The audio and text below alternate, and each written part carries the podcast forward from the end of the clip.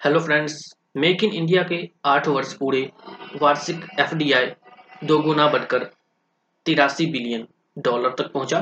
केंद्र सरकार, प्रधानमंत्री श्री नरेंद्र मोदी के आत्मनिर्भर भारत के विजन को साकार करने के लिए सेमीकंडक्टर जैसे प्रमुख सेक्टरों पर ध्यान केंद्रित करेगी। अनुपालन बोझ में कमी से लागत में गिरावट आई तथा देश में व्यवसाय करने की सुगमता में वृद्धि हुई। सभी चौदह स्कीमों के प्रचालनगत होने से उत्पादन से जुड़ी प्रोत्साहन स्कीम, पीएलआई, ने स्थायीकृत विनिर्माण को बहुत अधिक बढ़ावा दिया। भारत के खिलौने के निर्यात ने अप्रैल अगस्त 2022 में 2013 की समान अवधि के मुकाबले छत्तीस प्रतिशत की असीम वृद्धि दर्ज कराई।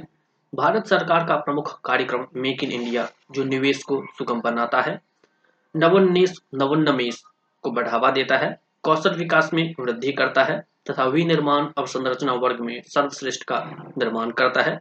25 सितंबर 2022 को पथ प्रदर्शक सुधारों के अपने गौरवशाली आठ वर्ष पूरे कर लेगा।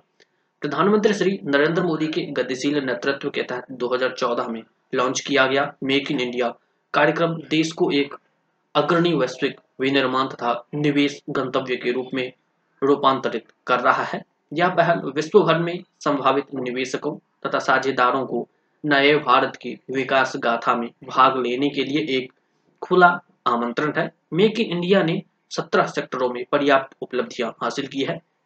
इनमें विनिर्माण तथा सेवाओं जैसे रणनीतिक सेक्टर भी शामिल है। निवेश, विदेशी निवेश आकर्षित करने के लिए भारत सरकार ने एक उदार और पारदर्शी नीति बनाई है, जिसमें अधिकांश सेक्टर ऑटोमेटिक रूट के तहत एफडीआई के लिए खुले हैं।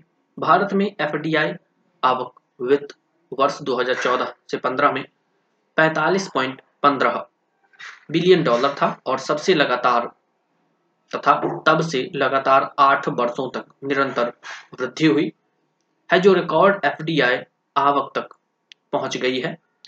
वित्त वर्ष 2021 से 22 के दौरान तिरासी बिलियन डॉलर की सर्वाधिक एफडीआई दर्ज किया गया।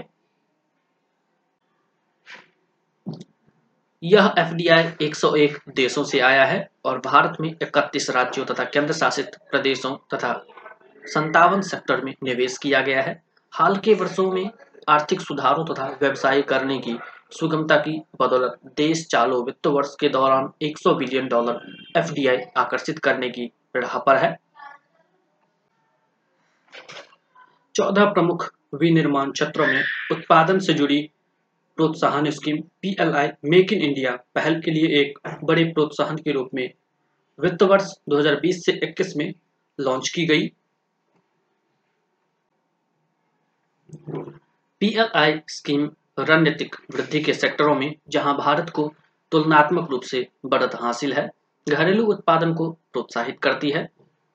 इसमें घरेलू विनिर्माण को सुदृढ़ बनाना लचीली आपूर्ति श्रृंखलाओं का निर्माण करना, भारतीय उद्योगों को अधिक प्रतिस्पर्धी बनाना तथा निर्यात क्षमता को बढ़ावा देना शामिल है। पीएलआई स्कीम से उत्पादन एवं रोज़गार के लिए उल्लेखनीय लाभ पैदा होने की उम्मीद है, जिसमें एमएसएमई परितंत्र का लाभ पहुँच सकता है।